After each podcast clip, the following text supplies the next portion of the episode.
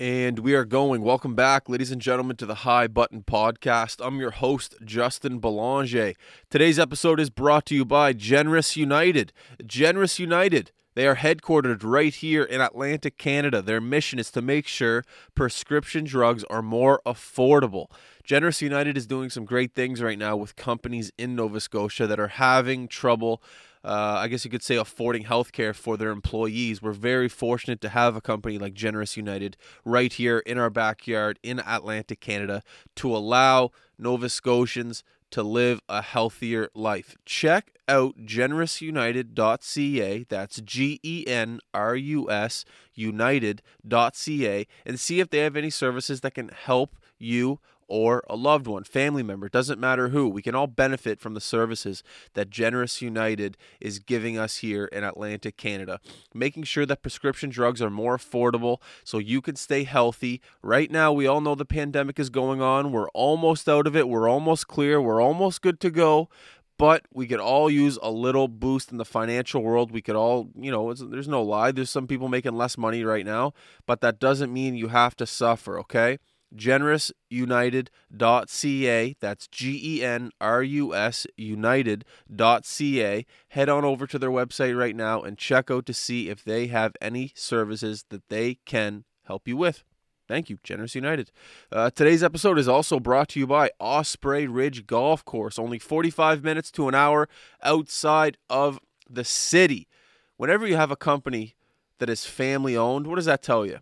That tells you quality that tells you they take pride in ownership. Every time I go there, the fairways are beautiful. The greens, well, I still three putt, but the greens are still in great pace. Okay, it's a Graham Cooke design golf course. As soon as you're done, head up to the patio, brand new, renovated patio, excuse me. Grab a couple cold ones, couple nachos, some food, whatever you want to do to enjoy your experience. The patio looks out over half of the golf course, so you could look at people putt, or you could look at people triple putt, or one putt. I've never, that's kind of a rare thing in today's society, but if you can one putt, good for you. But you go up on the patio, you look at people putt off, and you enjoy your beer, you enjoy your nachos, whatever you want to get to enjoy your time at Osprey Ridge. We're pretty much there every weekend. Uh, we hope to see you there, and we hope to see you there a lot more this summer. Osprey Ridge. Today on the High Button Podcast, we have Will Silver. If you don't know who Will is, head on over to Top of the Food Chain on Instagram and check out some of his videos. I couldn't even go into explanation on what I'm watching on some of these videos. It's absolutely insane what he's doing. Uh, it, it's insane what he, does, I guess, with his balance. Like he's able to jump on an exercise ball, shoot a free throw from half court. It, that, that, that that's like that's not even the tip of the iceberg. That's a, this guy is absolutely insane. He he's passionate about training professional athletes and then average Joes just like you and I. And we all know training can be eh, training can't be that fun every now and then. And I think what Will likes to do is put a little spin onto it and make sure that the same exercise isn't being thrown into the rotation every day. He likes to mix up exercises and make sure that it stays fun for his clients. That's what I got out of this podcast. Um, it was a great episode. Will actually played basketball at St. FX uh, for five years, and he actually became uh, an all star at the end of his career. At the beginning, he rode the bench, and we talked about the work ethic and things that he did in order to improve for for his, I guess you could say, later career in the AUS at St. FX. But it was cool just to see the little detail that went into his work ethic after practice, going into the gym after practice, not resting, staying disciplined with his diet and exercise. And, you know, maybe when you're in college, not a lot of people are doing that. Um, it was really cool to, to, to listen to Will and, and to see what kind of path he's on. The guy's only getting started in the training world, I think. And uh, he's actually trained some pretty big guys like Nate Darling here in the NBA, Charlotte big dog. Anyways, great episode. I was so excited to talk to Will. Great episode. I hope you enjoy your Thursday. I'm Justin. We're talking to Will Silver. Here we go. You know what comes next.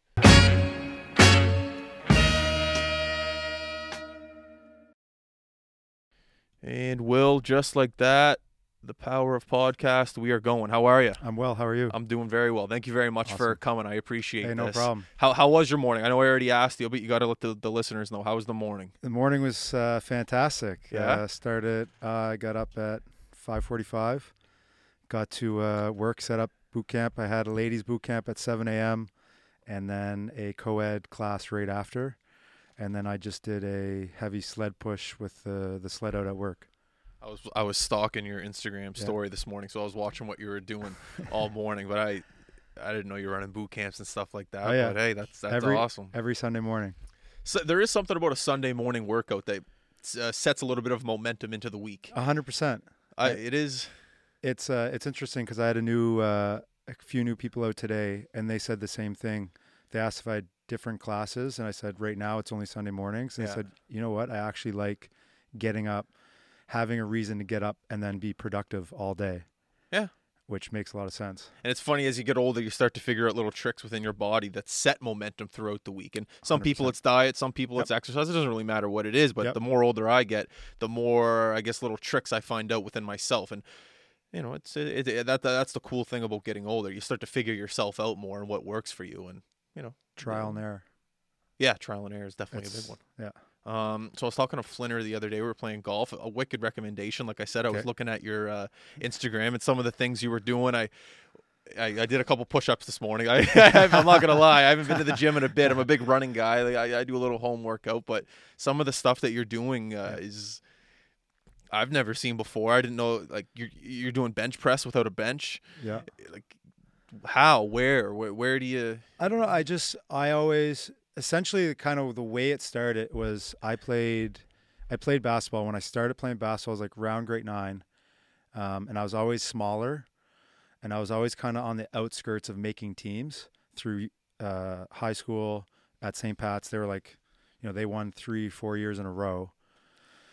Uh, and then St. FX, who had just like won in the early 2000s, back-to-back national championships. So when I went there in 2006, they were still like a powerhouse, and I, you know, I, I was uh, kind of like a walk-on. So the gym was like essential for me in terms of an athlete in improving um, my performance. And then when I finished, I was still kind of into it, and I've always just wanted to c- continually improve in some manner, like continually push my body to the limits. And so, like some of the stuff you see, those might not always be like part of my regular workout. Those might be like, okay, let me see, let me see where my training has taken me to see like what I can do, like connect my, you know, like be able to like do push, like a rollout push up on the barbell. How can I, how can I maintain tension from my feet to my hands? Like, is, is my training, you know, doing what it needs to do to be functionally as strong as I can possibly be? So it's just been a constant, like all the time. So it's not. It doesn't even really have to be like a, a, a you're doing bench without a bench. It's just little progress that you're looking for. You're, you're not looking to do these amazing videos. You're just looking for a little bit of little bit of progress, and it doesn't matter what it is. It's it's weird. It kind of started with me being. I used to work out at SMU. Um, I saw you took all the balls. yeah, like so, w- right before COVID initially, like the first COVID wave, uh, I was in there with a buddy of mine, Marquise Carver. He played for the Rain uh, Hurricanes. I know Mark. I know. I don't know him, but I've had Yeah. a couple conversations with him. Yeah. He's friends with Tyler Scott. That's right. Yeah. Okay. Yeah, Yeah. yeah. Yeah. He's he's he's like my brother to me, and uh, so he was working out with me, and I was like, I've always wanted to try this. I just want to jump on a stability ball in the gym and try to shoot a jump shot off it. And we like I started at the free throw line, and like moved back to the three point line. This is like the last day. I hit like the shot, and I was like, all right, like I'm happy with that. And then it just keeps growing. It's like, well, if I can do it from three, let me try. Like the next time I got back in the gym, I was like, let me see if I can hit a half court shot from the ball. And then it just gradually, like me continually to challenge, continuing to challenge myself physically to be like, all right, like why not try something harder? Why like why stop? Why get complacent? Because I find most people, might not most people, but in terms like fitness and stuff, people get are easily uh, complacent and, and get happy or get content with where they're at. You know what I mean? Rather than just like get uncomfortable, push yourself like a little bit harder every time. So that's essentially like how Hmm. those kind of videos happened a little bit. It's an interesting perspective the way you have it because I'm guilty of just going, okay, I just want to get a little bit of a bigger chest, some nice Yep. arms, my back, and Yep. you know, Christmas vacation rolls around. It's like, no, I'm good. You know, I look good in the sweater. Yeah. I'll take a break from the gym for a bit. Yeah. There's definitely a lot of people that have the similar mindset. I've never, I obviously, I it's a thing, but I've never heard of a person coming into this podcast saying, no, I go to the gym not to look better. It's just to improve just a little bit from day to day. It's an interesting way you, you word it. Hundred percent. I mean, you get the benefits too of looking good and and feeling good too, right? Yeah. The more you the more you push yourself. I was thinking the other day I was like workouts need to be challenging. They need to be they need to force some self-doubt, some uncertainty so that when you get past those, you f- you have a feeling of accomplishment. You have a feeling of achievement. You're not just kind of going through the motions. And don't get me wrong, like going to the gym or going for a ride or a run is better than doing nothing. But to say that you're just doing it to do it, like how how much effect is that really having on your mind and body? You know what I mean? You're getting the aspect of the uh like the activity, but if you're not challenging yourself, how much is your mental game really improving? Like throughout life Mm.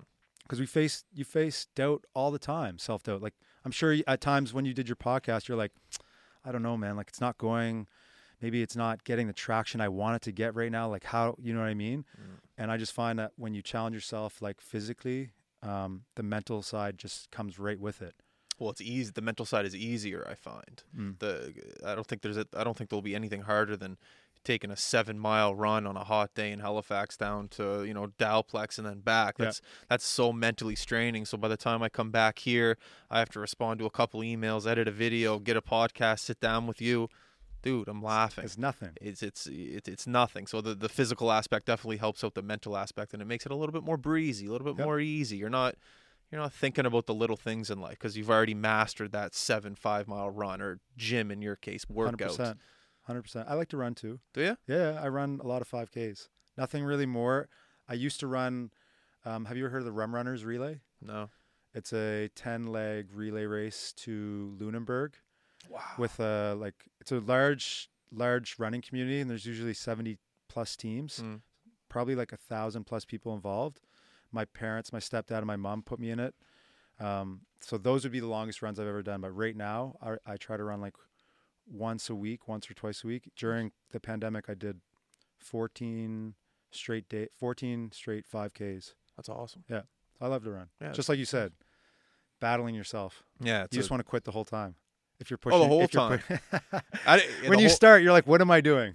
Oh yeah, hundred percent. You're just like, what the fuck? Just go home, lay on the bed. What are you doing right now? But the the I'm a big uh, cold shower guy, and I find Okay. the uh it, like I love like I don't have a sauna one day I will but I love just getting hot sweating and then as soon as it's over just jumping in a cold shower to me there's no better feeling well there's a couple other better feelings but Yeah. that, that's top 5 a cold shower after an extremely hot run Yeah. and then maybe like a, a green smoothie Yeah. you're you feel like you're uh, you don't feel human you feel Yeah. like you're a super Yeah. it's unbelievable the, the 100%. feeling you get it's almost like when you get a bunch of likes on Instagram. What's that thing called? Uh, uh, um, Endor- like endorphins, or something like that. It's like the endorphins are just running through my body. I feel Yeah. like I can do anything. it's like that's that's my go-to. yeah. I love doing it. I feel you on that. That's kind of like the Sc- Scandinavian countries with like the hot. the Yeah. hot- right. yeah, Shocking your system a little bit. Uh, Feel alive. yeah. It's like a bathhouse. It's Yeah. like you do the you do the the hot ass sauna, and then Yeah. you jump in the cold tub. Yeah. That's all me right Yeah. there. Um, uh, most Canadians growing up play hockey. Mhm. Did you play hockey, or are you just pure basketball? So I actually did play hockey. I played uh, when I was younger before I played basketball. So where I grew up in the North End, it's kind of interesting because societal structures usually have like, you know, impoverished area play cheaper sports, basketball, minorities typically, Yeah. and uh, suburbia, um, higher socioeconomic status have the resources, and it's traditionally been like a white sport almost. Yeah, pretty much. Um, but I was the opposite for me. So when I was in the North End, we used to play street hockey all the time. Um, I used to play with a friend of mine lived on the same street. His name's Bradley Day. Okay. He played football at Mount A, okay. all Canadian, played two ways, receiver, DB for a bit. Wow. Amazing athlete. Um, and I always wanted to play hockey because all my friends that went to Beaufort Yeah. Played hockey, and they all grew up in the South End. We definitely know some similar pe- know people in the North Definitely. End, yeah. And uh, so I always bug my mom. I bug my mom, and she finally. I don't know. We were on welfare, so I don't know how she found the money to pay for me. Yeah. But I played two years. All my gear was third hand, second hand. Like my my gloves had holes in them, which kind of like an advantage because you're you're holding the stick almost with your palms, not the gloves. So you have real good. St- Anyways, went to a couple tournaments, played house league. Um, you know, was an all star. loved it. Couldn't really stop. Could skate really fast. Yeah. Sucked at stopping. Like first game, flew right into the boards on an icing call. Hey, at least you got out and you tried. That, you did this it. is it. So I, I loved hockey. Only played two years. We couldn't we couldn't make it work. And then uh, I played soccer as well a little bit during that time. And then when it, we moved uh, when I was in around grade six, six, six or seven, Okay. we moved to South Street near Dalplex. yeah. And those years, I like grade nine, I started playing basketball.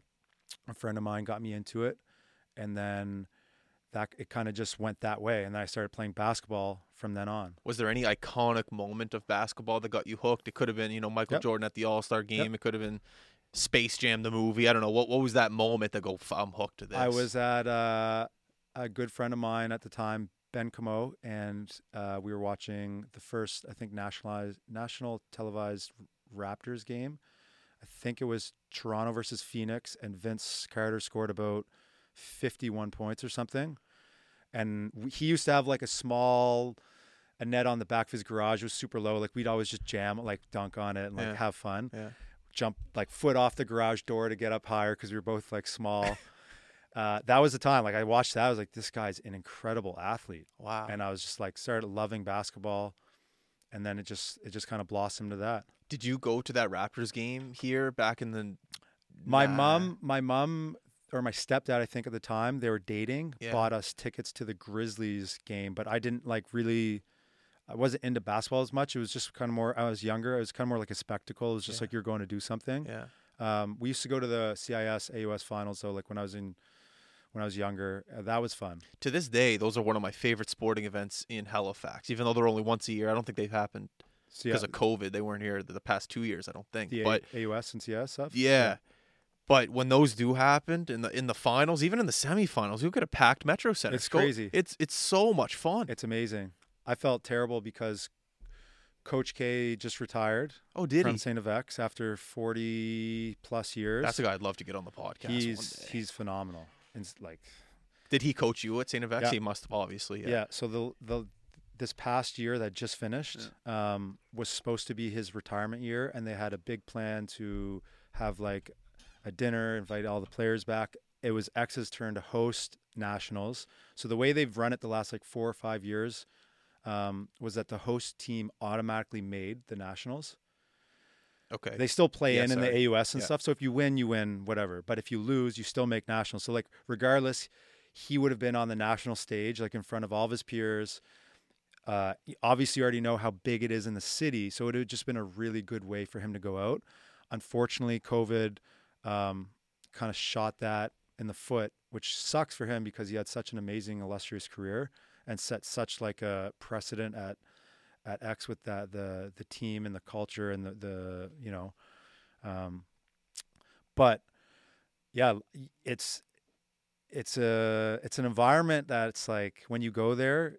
I told my girlfriend like she she hates going with me now because I see I run into so many people that I don't see anymore. Oh, you're and it's that guy. always Yeah. not not like that guy, but like I don't try to be, but you just see people that within like whether you're playing at X or they just know you through basketball.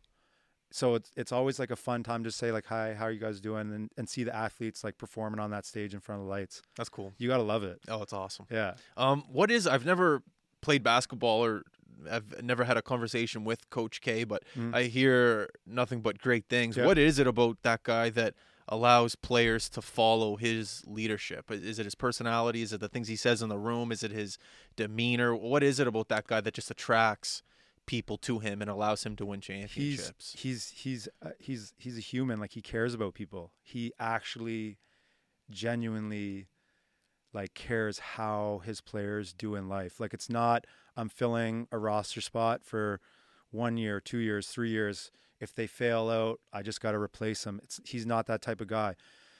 He's the type of guy that would like fly to somebody's house that he's recruiting in the states and meet with their parents once or twice or three times if you had to in order to convince them to come. He's not going to just give you a call or shout and just hope hope that you come. Like he actually genuinely cares about people. There's meetings all through the year about your marks, how you're doing in school, what you're going to do when you finish uh, school. Um, whereas like, and there's a structure with everything. Like the whole, it's not just like you show up at practice and you you go home or like you're on the road, just show up. Like we have dinner, we used to have dinners pregame. All they're always scheduled. Like teams, everything's together. Sounds like a pro environment. Very big pro environment. Like he just he, and on top of that, he uh, he's you know phenomenal scout. Obviously, his brother was one of the big biggest scouts in uh, American basketball. He had just uh, rest in peace had just passed away, um, which again like really tough time for him because he can't couldn't travel during COVID. It just goes to show like I don't really want to go off branch, but a lot of people are like frustrated about like the lockdowns and everything. It's like you see you hear stories like that, like people actually losing family and they can't go see them.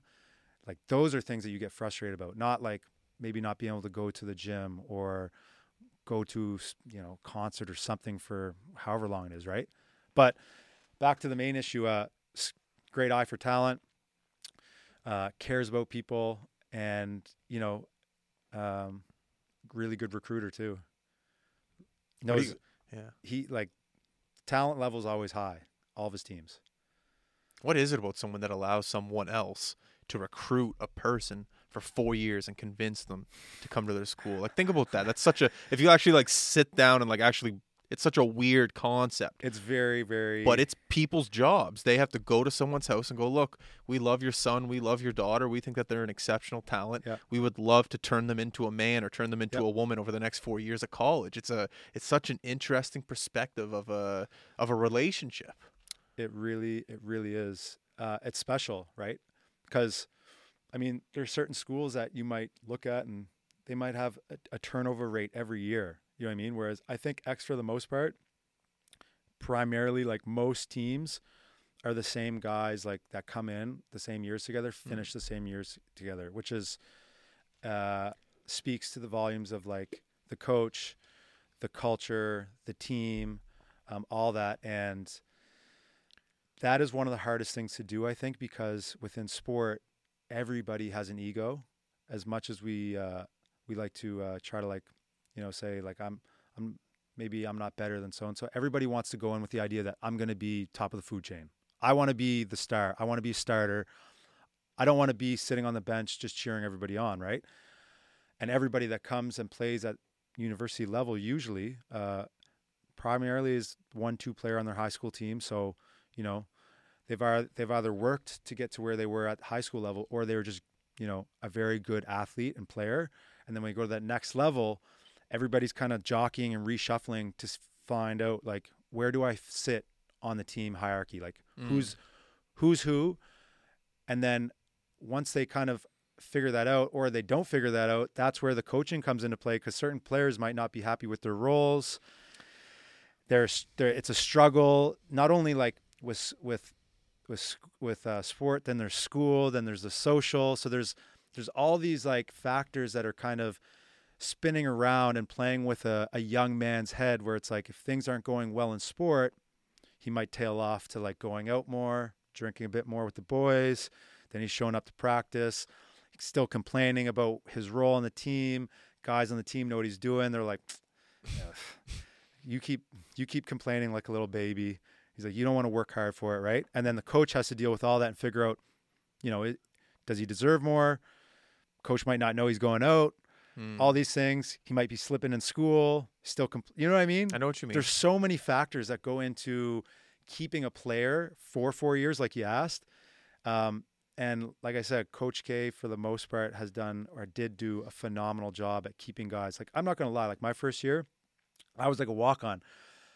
I didn't play a lot. I really wanted to, so I was frustrated. There was times where I talked to other players that were frustrated. We're like, man, like, what should we do? Should we, should we go to like a worse team so that we'll play more and get actual like more time? But event, like obviously those are just like kind of insecure feelings and thoughts that kind of come out in in weak moments that you have. Yeah. Um, instead, you know, stick to the script, put your head down, get your like Yeah. lunch hat on. Well, that's the on. next question. What Yeah. were some of the things that you did as that player that was on the bench or that was on the bubble? Obviously, those players need to do little things in order to stand out, in order to be noticed. What were some of the little things that you went above and beyond just to stay there? Uh, so yeah, when I started, no scholarship, No, no real, wow. no, yeah, no real guarantee of uh, like any kind of like future future. Essentially, kind of how I got there was like T Bear Upshaw was like the most highly recruited basketball player out of Nova Scotia at the time. Um, he was like meeting with teams in the states, and he was telling like coaches like I want my best friend Will to come play with wherever. So I would get to talk to certain teams Cool. even though I was a good basketball player, like I was second in the league in scoring in high school, although my name was in the paper because I broke my collarbone. Um, my my first game, my grade twelve year, grade eleven, there was eleven grade twelves on the team, so I bar- I didn't get to play a lot. We were still blowing teams out, so I get here and there. But grade twelve, I'm like, all right, great, I'm get to show my stuff. I'll go to college, broken collarbone. How'd you break it if you don't mind me asking? Uh, trying to run through a screen, trying to like demolish and just bulldoze some some kid with like say you're not, and I hit him with my like a weird angle. You're setting like a pick? No, he was on me. Oh, and I was trying to like Okay, okay, I was trying to go through him like I'm a very physical player. Okay. There's where the hockey that's where the hockey side of me comes in. Um and anyways, hit him. A couple seconds later they'd scored, they hit a shot. I went to get the ball and my shoulders like went went super upset, crying kind of kind of because of pain but also because I was like in high school I worked really hard too. I was at the gym all the time. Anyways, fast forward X, no scholarship. I just do whatever the coaches ask me to do. I don't argue with them. It's another another thing a lot of players and athletes tend to do is um, unless you're at the top of the food chain, unless you're you know the Nate MacKinnons of the world, the Sidney Crosbys, you got to shut up and listen. You have to put your time in. You have to show people that you're willing to work and and gr- and grow towards uh, somebody that the coaches um, can trust, believe in, and actually see like progress. W- that might take longer sometimes depending on the coach the system who's in front of you. So like at the time i was probably 165 A little closer. sorry, yeah. i was 165 70 pounds. I was really small Yeah. for a basketball player. I'm about 5'9 5'10 i was getting thrown around my first year. Um, one of the guys on the team was 6'3 220 his brother plays for the, the dallas cowboys neville gallimore Gary is his brother. He was my roommate at one point. Anyways, tossing me, throwing me. I had to get so every practice I lifted weights before I go to practice. A lot of basketball players didn't really like doing that. I felt sore a little bit. Didn't like to shoot after. Thought it would hurt their performance. Where in my mindset, I'm like, I'm already at the bottom right now. The only thing I can like this is one of the main things I can do to contribute to myself getting bigger, or well, getting bigger, but also um, getting ready for the next year and the following year. Like a lot of a lot of young athletes they they should be prioritizing their body especially within university sport because when you're in your third fourth fifth year if you play 5 years you're going to be going up against first second third years that are if you grow yourself as a system you're going to be playing people that are going to be much more disadvantaged to you at that time in, in your life that's why like hockey sometimes like in university I think some guys would be 26 or 25 um, same football, they had to cap it back in the day because SMU had like 27 or 28 year olds. Yeah, they got in trouble for the. they changed the rule because of that. So it's like because it's like a grown man playing against a child. Whereas the that's where I where the gym comes into me. It's like okay, if I can get my body ready and I can get to the level these guys are at, when I'm in their position, I'm going to do the same thing to rookies or to juniors or sophomores when they're in because they're not they're not physically developed I and see they what don't you're saying. Okay. they don't care. And then on top of that, you put the other time in like go and shoot. So like like you asked, like we'd go away on trips. We went to Boston College my first year. I, I didn't play a lot. Boston College, Harvard, Holy Cross. Again, that's where the culture comes in. How do you keep a guy at St. FX? You go play, you know, prestigious U.S. schools, Yeah. and you see some other schools doing that a lot more now. Um, yeah, it's fun. You get to see the campuses, the locker rooms, the diff- the difference in resources. Like it's insane. Like just looking at the football fields, I was like, yo, I couldn't imagine playing in front of this many fans. Um, but yeah, like we- we'd come back from that a tournament like that where I didn't play a lot. First thing I do, I go to the gym and just start shooting. Like I wouldn't I wouldn't get back like most players and be like it's Sunday at like four o'clock. Like I'm just gonna chill. I'm tired. We just drove, flew. Like I was like, I want to go. Like I got to get some work in. I didn't do anything this weekend. Man, you're young and they have that mindset. That's cr- that's I just loved. I I wanted to be. I did not want to be the player that was like, and and there's nothing wrong with it. There's nothing wrong with being that player that like picks up other guys and like is the hard worker. Because I was always that guy. But the only way to kind of get out of that is to keep working and to figure out, like you said, trial and error. Like, how do we find out where we're not like how to how to improve, how to be more efficient? Is is to have a routine and stick to that routine and then figure out, okay, this is working, this isn't working. I want to bump it up a little bit. I want to get better. My shot's not. I'm not hitting my shot the way it is. I'm not as explosive as I need. So that's that's essentially like how it started, and kind of gradually through five years Yeah. stuck to that plan. I'd like to take a quick second and introduce a new sponsor to the High Button Podcast, Crypto Vantage. We all know with the professional sporting world and the cryptocurrency world, they are both slowly starting to go hand in hand. That's why we think here at the High Button Podcast that the partnership with Crypto Vantage is a match made in heaven. They're going to be able to educate you, the listener, the viewer, wherever you take in the High Button Podcast, on how to make safe investments and how to deal in the world of cryptocurrency. I've made some investments in my past and I was actually quite happy with my return, but there was definitely some times where I was a little unsure on how to put money in, how to take my money out. It's a new world. Let's not lie to each other here. We want to be able to deal in cryptocurrency safely, but it's really cool seeing professional athletes dabble in the crypto world. For example, Spencer Dinwiddie from the Brooklyn Nets, he actually just created his own crypto social token app called Calaxy, where fans can interact with athletes and celebrities. So it's little things like that that get me excited and hopefully get you excited about the crypto world and allow you to dabble in it. And well, to be honest with you, I'm, I'm already dabbled in it. So we hope we can join this ride and make a little bit of money together, eh? So if you want some more information, join CryptoVantage. Head on over to info.cryptovantage.com slash high button. Sign up for the white paper and you can learn a little bit more about CryptoVantage. All right, now back to the podcast. And it's so interesting now how your career is training pro athletes or just other people in Yeah. general and how that's kind of translated into your professional life. It's like, yeah, okay, maybe you weren't the all star on the basketball team, but you're, from what it sounds like, the hardest worker on that team.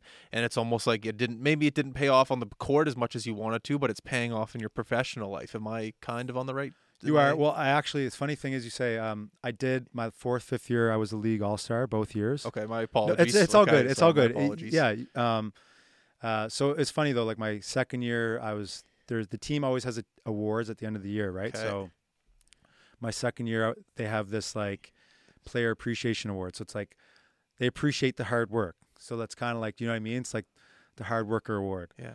Um, then my third year, most improved award. Yeah. Then fourth year, league all star. Um, fifth year, league all star. Um, co MVP with my best friend T Bear, and I won the Rod Shoveler tournament MVP, um, which is like the biggest basketball tournament here for college in the at Christmas time. That's played at Dal. Wow. Um, yeah, so like a lot of things like A lot of things paid off. tied, yeah, tied for seventh all time in assists at Saint FX with Dude, like why? so it's just like I, I try to preach to like athletes all the time, and why why you say like how it's translated into like my profession. Like I worked in a restaurant when I was young, and I started as a busser, and then finished as a, the manager of the restaurant. That's how I transitioned to training people.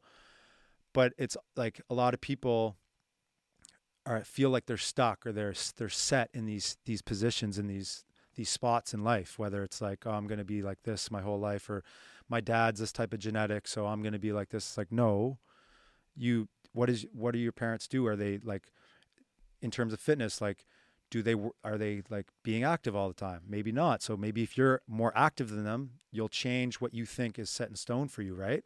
Um, but yeah, that's, that's essentially how I try to push a lot of my athletes um, and clients is to really challenge them to get like uncomfortable and not settle to kind of you know go through the motions and and have these expectations that you're going to be stuck in a certain role or certain place in life you can always Mm, you can always go wherever you want you just got to be, be willing to work for it. Mm. you know i was willing to work for what what where i got in university.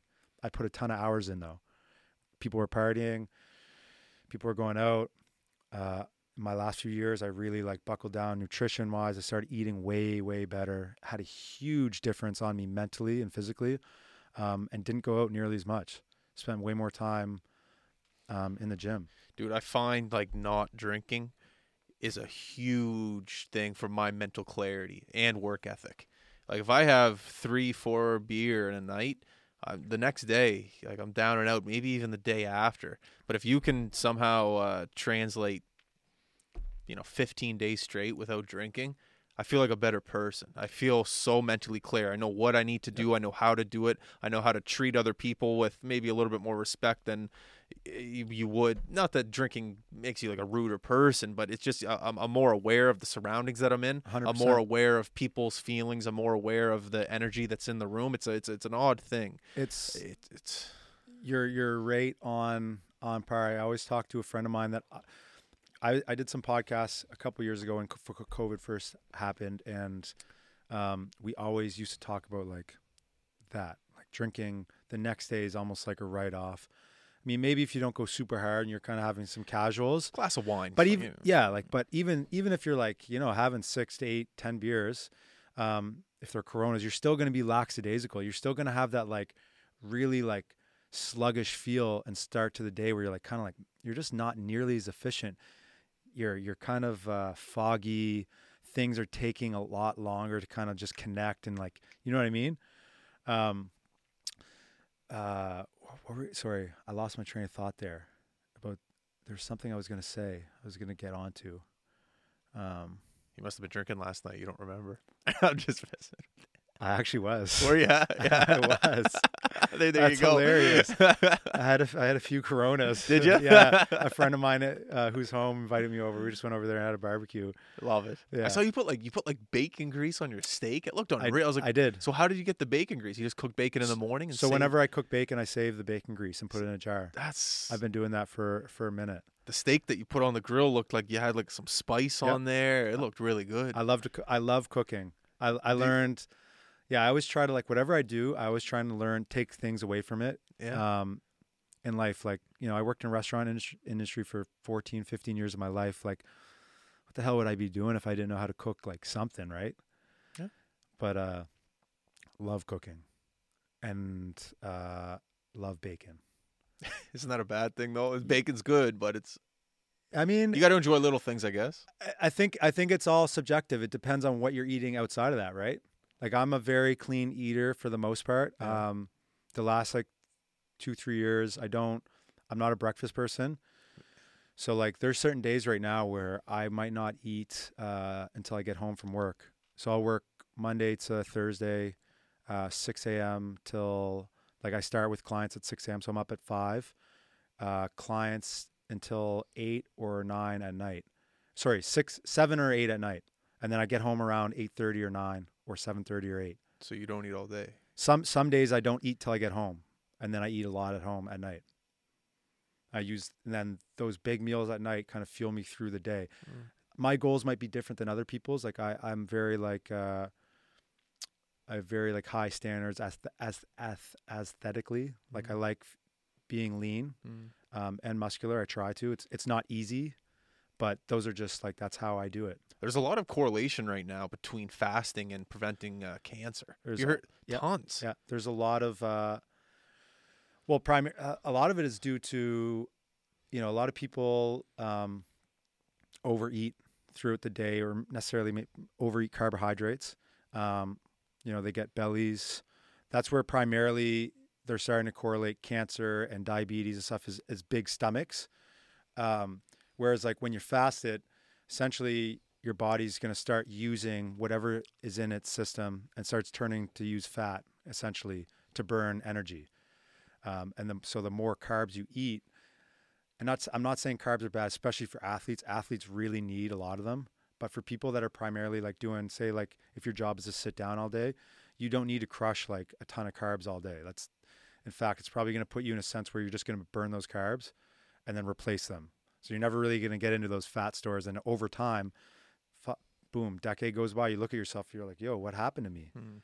It's like, well, you're sitting down most of the time and and uh, you know watching, going on vacations or whatnot. Mm. I mean, it all depends on what on your goals, kind of physically. But um, I think when it comes to nutrition, there's a lot of people that have uh, this idea that like I have to have breakfast, I have to have lunch, I have to have dinner, I need three meals a day. I'm gonna have my snacks in between, and no one's really gonna tell me otherwise because that's a healthy like uh, like balance.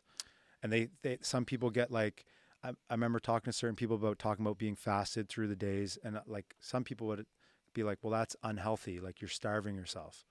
And in my head, I'm like, why? Why is it unhealthy? Do you did you research it? Yeah. Have you looked into it? It just makes you uncomfortable, and therefore you project on me that I'm being unhealthy because we're just doing different things. I've heard, uh, not heard, I've watched, or I guess listened to a couple podcasts, and they talk about the correlation of hunger and um, work ethic. Because us as a human body, we're meant to hunt our own food. We're meant to get up and, you know, go get fur to stay warm. We're meant to move. Yep. Um, and if you sit down and you have breakfast first thing in the morning, your body goes, "Oh, you're good. Relax. Usually have have it- fun. You're good." But when I wake up, I, I same. I don't eat till like one, two o'clock. I'm up at like seven. I don't eat till yeah, like one, two, and uh, my my my my productivity level is not. I'm not gonna say through the roof, but you know, I'm not out looking for meat and fur to stay warm, but you know, I'm on my laptop hustling, editing, emailing, uh, lining up podcast guests. I'm working. I'm I'm hungry in, in the sense of not for food, but to to become a little bit more successful each and every day. And you know, when I first started this company, I was uh, you know breakfast. You know, I'd have I'd have lunch at like eleven. You know, that's two meals before eleven. I I, love food. Who doesn't? Yep. But uh, like I said, when you, as you get older, you start to learn about your body, you start to learn about your mind, and you learn to you know you figure out what works for you. And that's a big thing for me is is is waking up. I like coffee. Don't I like my espressos in the morning? Hundred. Um, you, you too? Oh, love Yeah. coffee. I need a coffee every morning. Uh, multiple for yeah, me. Yeah. Unfor- I know well, that'll be another Yeah. conversation, but uh, it, it correlates into, into hunger, into work ethic for me. Not eating in the morning. That's just that's just how I feel about it. It's uh, i- and it really works for me. Probably this past, probably like since COVID started. That's probably when I started to to I guess you know figure out my body a little Yep. bit more. People have so much more time on their hands. hundred percent. This is when I built this studio. So this allowed, you know, see, notice how there's no windows in Yep. here. It's it's just it's a distraction free zone, other than the TV that we chuck on every now and then. Yep. But it's a distraction free zone. It allows me to come down here and work, and it allows me to to be productive. And yeah, the the no eating thing in the morning definitely helps me. Well, you hit on the on. I think you hit the nail on the head, like where you said, not to say that my productivity is through the roof. You took the words out of my mouth because it pretty, it is like you're just being humble. Like you're just a much more productive, efficient human when you're kind of searching for that energy. You're trying to figure things out. Um, and whereas like when people come eat, like have these big breakfasts, usually have like maybe an insulin spike and they get that sluggish kind of feel and then it's hard to kind of get going again um, so i'm a big i'm a big fan of it and uh, i've tried to bring i try to bring salads to work so some days if i don't have a salad those are the days that i might not eat to the until like the end of the day um, i've also tried to buy these like from costco these protein plus drinks just to get a little more protein in my system and trying to retain a little more muscle because I've been, you know, going through like days where I've been fasted a little too long. And it's, I want to get a little bit stronger. So I need to get, keep that protein on. Mm-hmm. Um, but like I said, those days, the other days, like some days from 5 a.m. till 9, and I'm still doing everything that you see on, on my social media. All my workouts that I do Yeah. are on, are fasted. Really? No, you got nothing in you. Pretty much everything's from the night before. Wow. Yeah. That's cool. Yeah. Um, what is it about your clients that they respect out of you the most, you think? I, I think, you know, there's a lot of trainers out there. Let's not lie to each other here. Mhm. There's a lot of people that Mhm. think they can do what you do. Yeah. Um, and there's, I think, I don't think there's many, I, you know, I, I just think there's few successful people that do what you do. And it seems like you're on the, the track of being a successful, if not already a Yeah. successful trainer. I've heard that, you know, from what Flinner told me, you train Yeah. a lot of uh, incredible athletes from around this part of the world. What Yeah. is it about you that you think people respect out of what you do the most? Um, well, I think they know that I, for one, I'm working hard. Like they obviously you said, you see the Instagram, like you see the videos.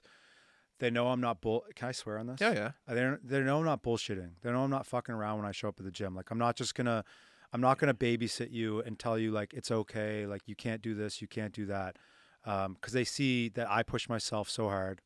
I'm also an empathetic person too. Like I'm not gonna, I'm not gonna shit on somebody for not being able to do something. I'm gonna really try to build them up and ex- explain to them like where where they're struggling, how to improve on it, why why taking this challenge on is going to help them not only you know with whatever we're doing, but like you said, elsewhere in their life, whatever their job is, whatever their relationships are with their family, it's going to improve all those other aspects of their life. They're going to be a more patient person when they leave the gym. They're going to feel just uh, more powerful, more self confident. Um, so I think, you know, kind of like what I said about Coach K, like I, I actually really care about a lot of my clients, well, all of them. Like um, the athlete side of things, I didn't have a trainer like growing up. I had to do like learn everything kind of by myself or with other like my friends that we were going to the gym with. Like YouTube was YouTube a thing back then? Not really, No? not particularly. Uh, when I got to X, we started kind of working out in high school, but we were kind of just doing like the basics, like bench press, Mm. squat, and probably the form was probably terrible. um, and you're just like trying to be again the ego, like you want to be that guy, and you're like 160 pounds soaking wet, Yeah. and you're you're looking at people, and you're like, I can. do No, you can't. You're not there yet. Um, but when we got when I got to X, it really kicked in for me is when I started working out with a group of football players. Um, Kwame Ose, Koshi Mwamba, Enoch Mwamba, and Akeem Foster, Dylan Houlihan, Ryan Olson. There's a bunch of them, and um, there's a couple ladies that showed, like Meg Lee Harvey was came and worked out sometimes. She was like rugby player of the year. Enoch played for the Indianapolis Colts for a couple years. He plays for the Argonauts right now. Wow. Where does he live right now? He's he- he's probably in Toronto now. Well, he's lived in Toronto, but he played for he played for Indy for a couple years. He played for like Montreal, no. Winnipeg. He was the first overall pick in the CFL one one year. His brother Koshi played for BC, Winnipeg. He's won a couple Grey Cups. Anyways, I started working with them, and one of my biggest things for basketball was trying to be like more explosive, more powerful. I wasn't always like the highest jumper um, or or fastest person on the court. I was quick. Um, you know, I was a good athlete. Probably I could dunk off you know one two feet, but not like like the T bear. Like I'm not windmilling over people, right? So I want to get strong but stay powerful. So I started working with football guys because that's primarily what they do. Power. Power, you know, and uh, I learned a lot through them. Some of them had a had a trainer back home from Ontario, so I would really take in everything that we did and I would apply it in the off season with my own training, kind Cool. of tinker it around a little bit. Um, and then ever since like I finished at X, I've always just been like, in, again, like you said, trial and or I said trial and error, like just playing around with like programs, reading like uh, you know books like anatomy books or like sports specific You've read an anatomy book before? Writ, no, wrote. Uh, sorry, not wrote. Um, Read. read, read. Sorry. Wow. Like I took anatomy. I took uh, bu- uh, friggin' um, human kine- kinesiology Did you? at X. Yeah, That's cool. yeah. So I mean, it's it's been 15 years of training for me, pretty Wow. much. You could probably teach that class by now. I wouldn't go that far. I wouldn't go that far. I, I I still have people that correct me sometimes on the the uh, social media fitness police that will yeah, like yeah, yeah. that like tell me the form's not perfect or I'm not you're not doing this right or whatever. And I think uh, I don't care for that anymore. I used to kind of get you might you might get a little like kind of like taken back or like upset at first when I first started my page and stuff. Um, but now I don't care. Like you can't worry about those kind of things. Everybody has their own type of training. Um, that's one thing I've come to realize and really like love is that like not everybody's training for the same thing. Not everybody's trained to be power athlete. Not everybody's trained to be an aerobic athlete. Some people want to look good. They don't care about anything else. Some people are power lifters. They're going to have that bigger bellies because they're eating lots of, you know, donuts and, and they're trying to get as much energy for their big lifts as not to feel inferior or insecure because somebody else is just doing something different. Whereas like on, on online, like everybody just wants to correct everybody and tell them, you know, do this a little bit different. And you're just kind of like, I'm now I'm at the point where it's like, I just laugh. I'm like, all right, Yeah. like, cool. That's a good thing to have people commenting, saying stuff. Like Uh, if, if no one's commenting, that means you're not doing your job What- correctly. One of my best friends said, uh, he said when I started getting like kind of like some hate on a bunch of my posts, uh, was like, you've, you've, you're starting to make it when people just start shitting on your post for no reason. And I've had some crazy stuff like people saying like you must not be able to sleep at night because you're going to hurt somebody. It- really bizarre things. It's just it's more funny now when you think about it. Yeah, No, that's it's it's it's different. what do you want me to say, man? You're doing the right thing. If they do you see you are you ever commenting on other people going, Oh, you're doing the wrong I- form? like I don't. like- no, I don't do that Um, exactly because you're too busy doing your job. well, this right. is it. You're you're if you're looking at everybody else, what are you doing f- Yeah. for yourself, right? Do and you that's think you have time to do that shit? No. And that's why I tell people all the time about fitness. Like you said with my clients, I'm like, if you're like a lot of people get, uh, you know, shy. They're they're so scared to kind of get back into the gym, and, and really like, I'm not in the shape I used to be. I, I I'm insecure to like be in front of other people, Hmm. And I'm like, you're too worried about other people. You need to worry about yourself. You need to worry about what you're doing, and and where you're going, and put the energy that you're focusing on other people in the gym and focus it on yourself. They're looking at me, they're talking about me. No, Mm. they're doing their own thing. You're in your own head. I think that's the first step to success. Yep. Is not worrying about what other people think. A hundred It- percent. but I think it's the biggest step too. I think it's one of the biggest steps there is to being a successful person. for sure. Because if you're going to be successful, you're not doing the exact same thing that everyone. I moved back here from Vancouver, and uh, I lived out there for a bit. I was doing like commercial acting and stuff, Okay. and uh, it was like okay money. It was actually pretty good, but it just wasn't what I wanted to do. Too much waiting, too much trying to impress other people. And I moved back to Halifax, and I had a I got a great friend that lives here. He works at the bank. Yeah. And we had a conversation about like it was that it was one of those times where I was going through ah, you know what do I want to do? Do I really want to take this podcast thing serious, or do I want to, you know, I worked at the bank as well. Do I want to go back to the bank? And we were starting to talk about success and what do I want to do for a living and Yep. the future, and you know those talks. Yeah. And he's like, dude, like, in in especially in Nova Scotia, if you want to be successful, you can't go the same way as everyone else. If No. you're, it's too small of a, a city, it's too small of a province. If you want to be successful, you have to go in your own direction. You have to do your own certain things. Yep. And I took that to heart, and I, I know I'll never let that conversation go because he's absolutely right. If you want to be successful and you want to, uh, you know, be an entrepreneur and, and be your own boss, you can't do the exact same thing as everyone else is doing. But with that comes judgment. With that comes jealousy. With that comes so many other different things. And that was tough for me at the beginning when I started this podcast. And you start talking about what you're feeling, how uh, you know your opinion on things. It's not going to be the most popular thing, and that's tough every now and then to get that from other people. Because you know, what I'm 29 now, so I guess I started this when I was 26. Yeah. And you know, those you know six, you know, those those years, I've definitely changed as a person, and Yep. now I really don't care about what anyone thinks. And Yep. yeah, but at that very beginning step, it, it's definitely tough. To, it- it's tough to to take that first step forward for sure. How many people tried to correct you on your podcasts when you first started them and give you uh, advice on how to?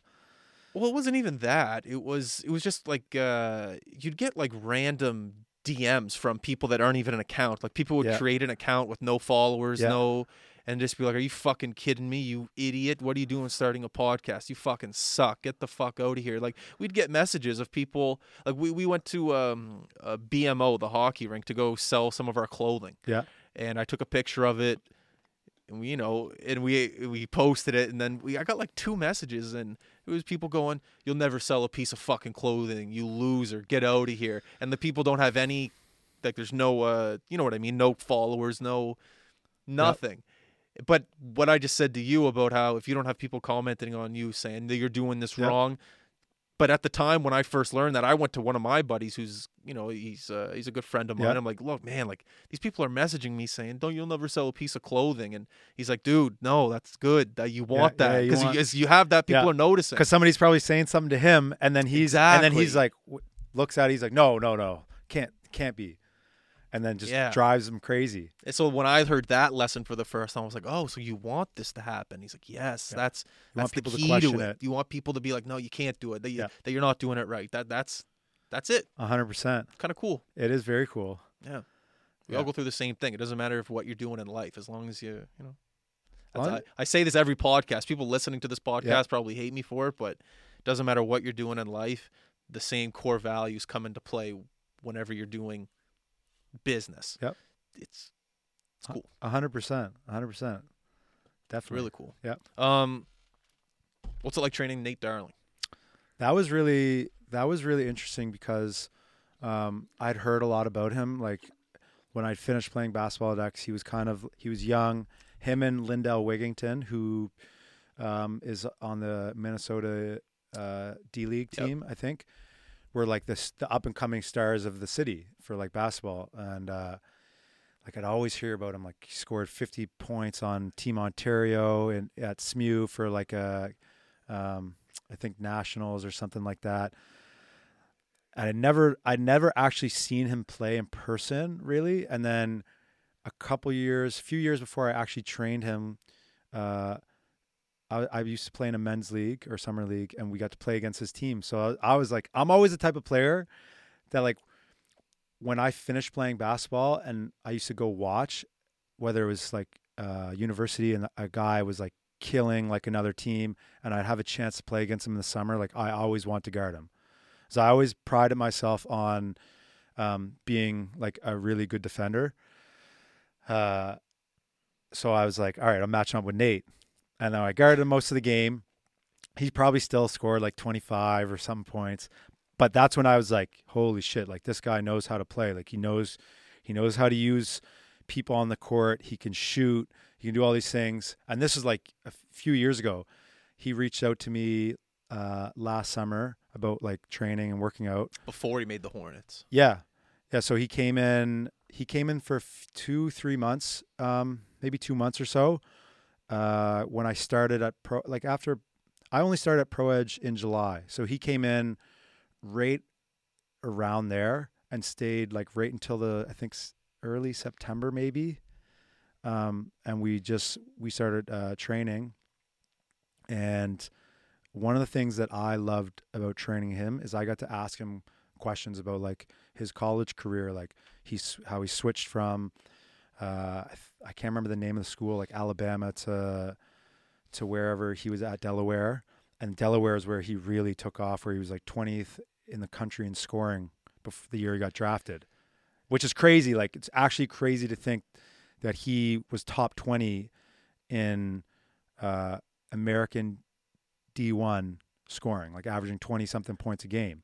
It's the kid from Bedford. You know what I mean? Like, and so I'd get to ask him questions about like, just like self doubt, like how much time do you like, what's the most you ever shot? Like, how many shots did you ever shoot in a day? Because I used to be like, I used to put in work, right? I'm thinking to myself, like, yeah. let, let, let me see how many shots.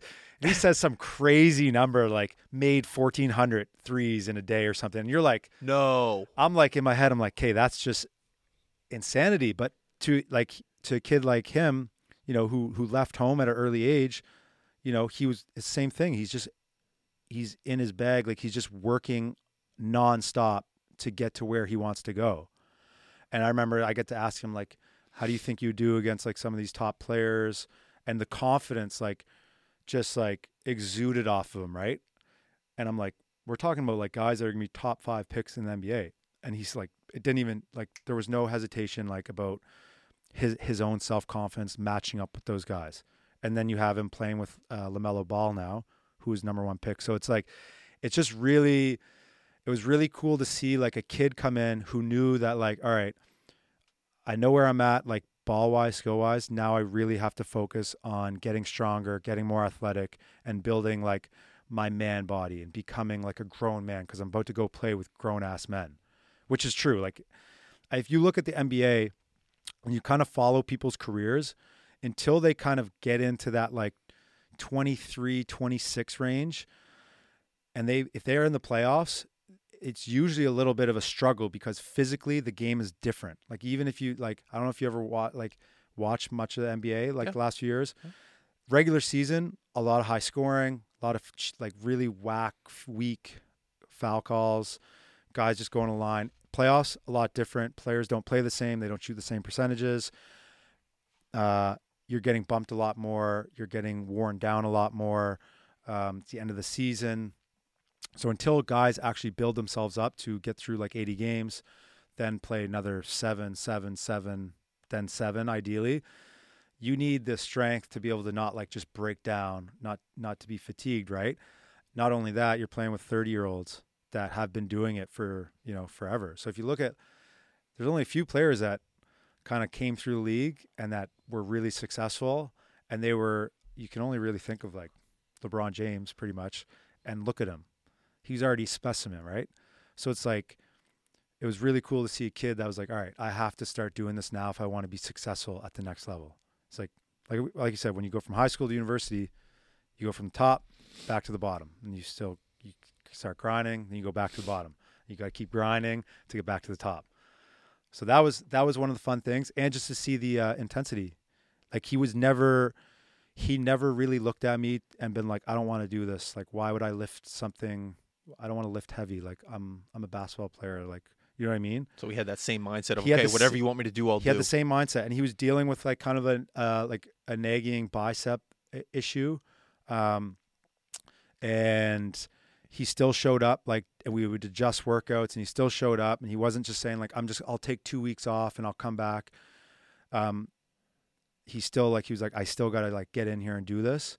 Um, and I think another interesting thing was the day that he had to do like a video for a couple teams of him shooting like a certain NBA uh, pre-draft like shooting workout. I think Brandon Brown helped him with it. Anyways, he was like we were talking about it, and one day like he didn't shoot so well, and I was like, I was like, come in, we'll we'll work out a little bit, we'll do some legs, we'll get everything fired up.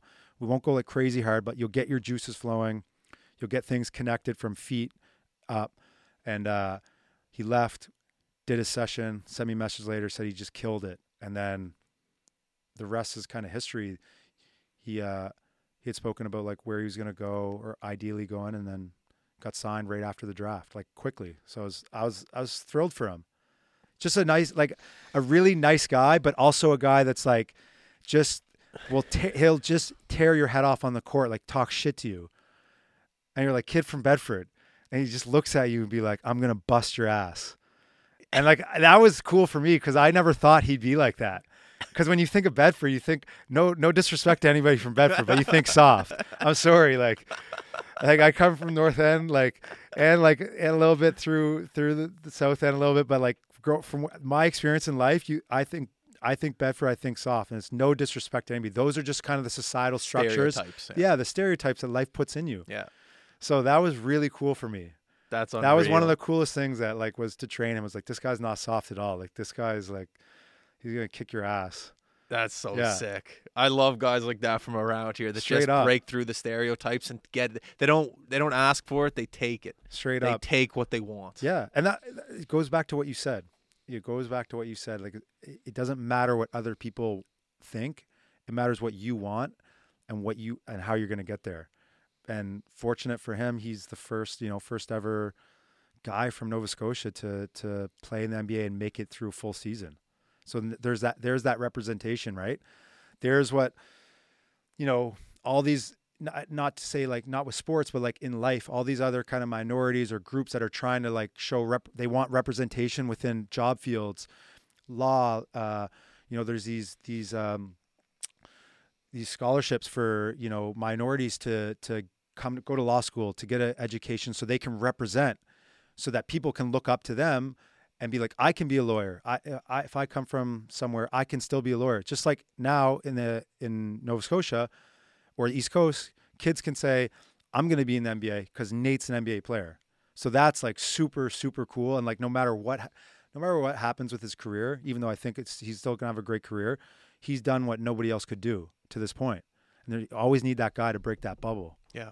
Right Yeah. so that was yeah that's the cool thing There were so many things, not so many things, but there was things that happened this year in a down year in COVID Yep. that allowed Nova Scotia to flourish a little bit. We all know with the shooting and things that Yep. happened around here. It was a it was a it was a bittersweet year, but there Yep. there was guys like Nate that, you know, fuck Nova Scotia. We you know, we did it. Like Yep. it wasn't Nate that made the NBA, it was Yep. Nova Scotia that made the Uh-huh. NBA. yeah and there were so many not I don't like I don't want to say so many but there was there was like I said things that happened this year that were just so great for this province Yep. and it was uh, it was an interesting year and that was a perfect example of uh, of a moment where Nova Scotia was lifted up for for that first game that he played. It was really cool to see. Super super cool and like you said uh there's i always try to go through life and yeah there were some really tough moments for us here um but like in life you can look at things in two ways.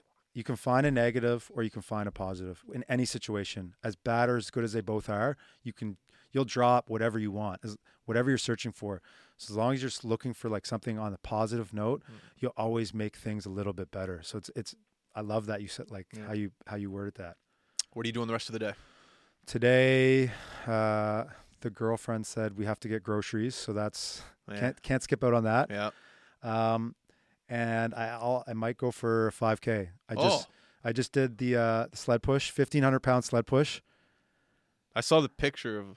So it's it's Did you put that on your story? yeah, The- it's it's 45, uh, 28, 45 pound plates, four 35 pound plates, a 25 in the sled for 15 feet. So now I want to go run 5K. but your your legs must be on fire right now, though. You know, it's funny. They're they're actually like they feel fine.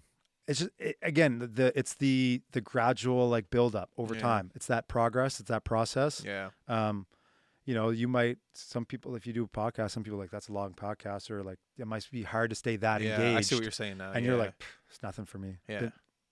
So your legs are just like conditioned for it. Just like, Yep. Yeah. Where Where do you like to run? You like you go by the water? You. Uh, there's a few routes I go. Um, sometimes I just run from our apartment building on Barrington and go down towards Marginal Road, which is like where all the like cranes and like ship the shipyards are. Oh, down by like Point Pleasant, kind of. yeah, like I run down by uh, Garrison and like yeah, yeah, come yeah. out and run up Point Pleasant Drive all the way to the top and then cut through Point Pleasant and then like run all the way around the edge and finish kind of near the parking lot.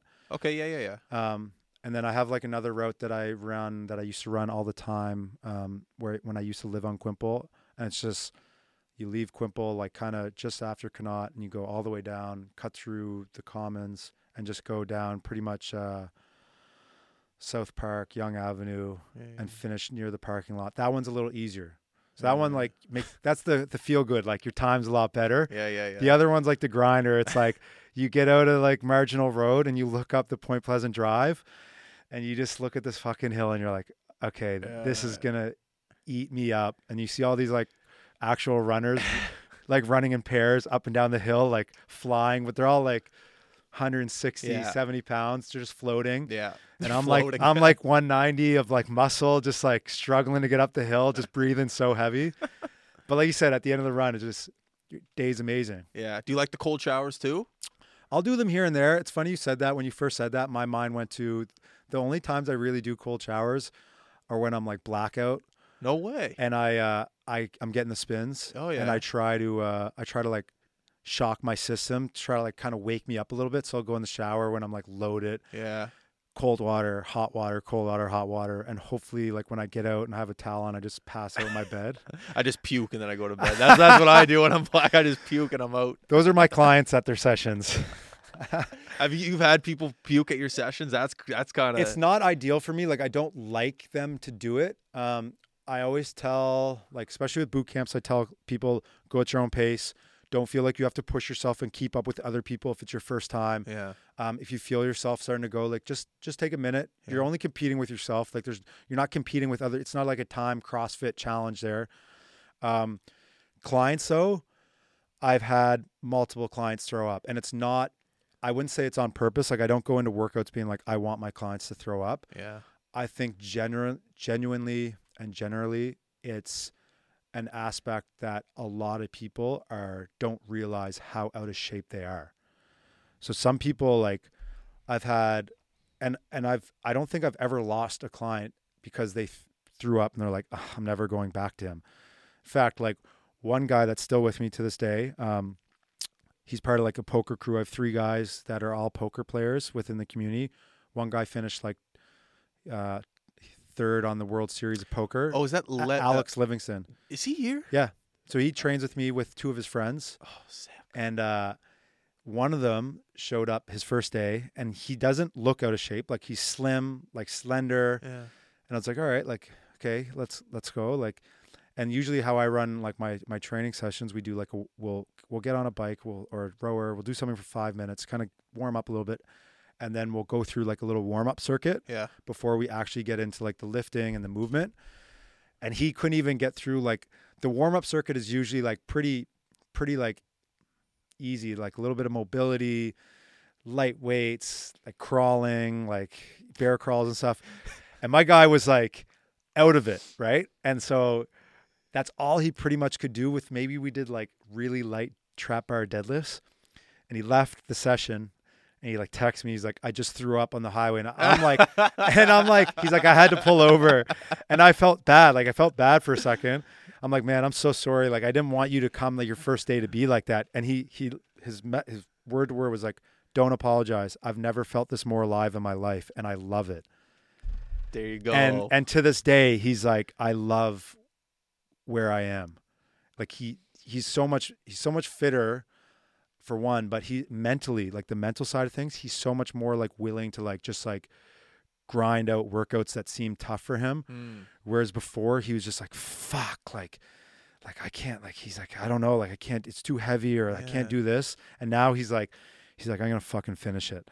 I'm gonna get through this. Like even if it like ten minutes goes by after a session, Yeah. I'll like leave him and he'll, he'll like finish it off. I wonder if that correlates at all over to poker because mental clarity must be big with poker. No. He's a golf. He's a golfer too. He loves Oh, yeah. golf. Um, I, I always wondered that too. Yeah. I always wonder that too for all of them. They all seem to do pretty well, anyways. So yeah, they're, they're, I always joke with them like, now you're gonna be the biggest, the biggest guy at the poker table. Yeah. Flexing on people and stuff. They just, la- they just laugh at me. They're like, shut up. uh, he had a sick tweet over Christmas this year, uh, Alex, and he was like, he's like, anyone that needs money, let me know for Christmas gifts. that was, I think that was the tweet. So like, get DM me if you need money. so he he and I like had just started talking about training right around that time. Yeah. So I had seen that too.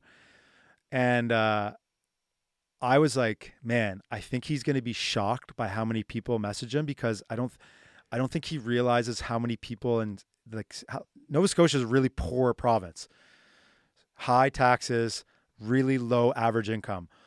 A lot of poverty. So I'm like, I don't realize how many messages. I don't think he realized how many messages he's going to get and then like within like a couple weeks I remember there was like an or like a week there was another message like guys like if I haven't gotten to your message it's not that I'm ignoring you there's just so many if anybody can help like Yeah. message me and I think some people like joined on board and it was it was amazing to see right you see somebody that does really well in his uh his profession and stuff like that give back and try to like do good things for the community you like you got to fucking love it Yeah, it was awesome. It was a You cool what I tweet mean? to see around Christmas time. It was really cool. yeah Yeah. yeah That's awesome.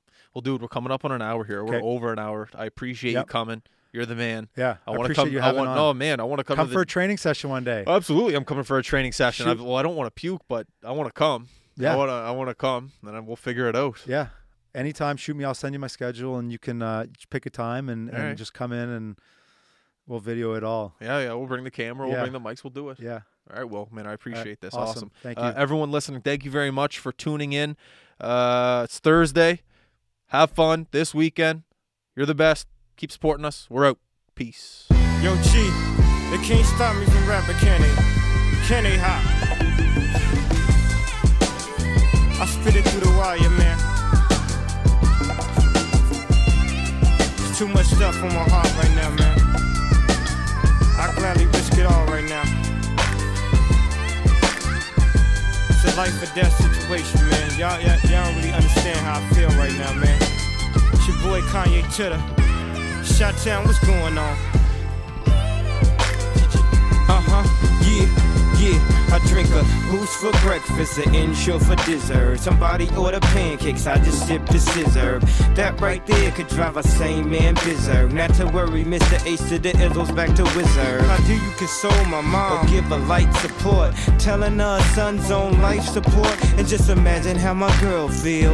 On the plane, scared as hell that a guy looked like Emmett Till. She was with me before the deal. She been trying to be mine. She a Delta, so she been throwing that dynasty sign. No use me trying to be lying. I've been trying to be signed. Trying to be a millionaire. How I used two lifelines. In the same hospital where Biggie Smalls died. The doctor said I had blood clots, but I ain't Jamaican man. Story on MTV, and I ain't trying to make a band. I swear this right here, history in the making, man. I really apologize to everyone right now if, if it's unclear at all, man. They got my mouth wired shut for like, I don't know, the doctor said like six weeks. You know, we had reconstruct, I had reconstructive surgery on my jaw. I looked in the mirror, half of my jaw was in the back of my mouth, man. I couldn't believe it. But I'm still here for y'all right now, man. This is what I got to say right here, dog. Yeah. Turn me up, yeah. What if somebody from the shadow was ill? Got a deal on the hottest rap label around. But he wasn't talking about coke and birds, it was more like spoken word. Except he's really putting it down.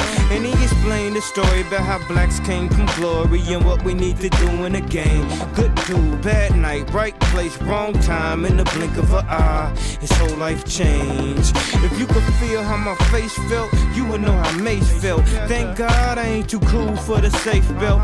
I swear to God, driver two wanna sue. I got a lawyer for the case to keep us in my safe.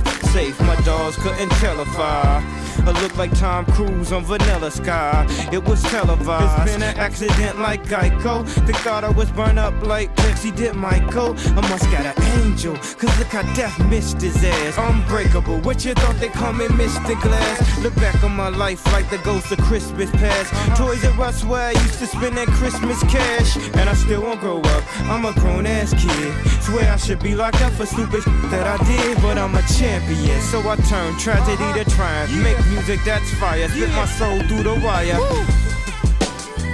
You know what I'm saying? When the doctor told me I had a um, I was gonna have to have a plate in my chin.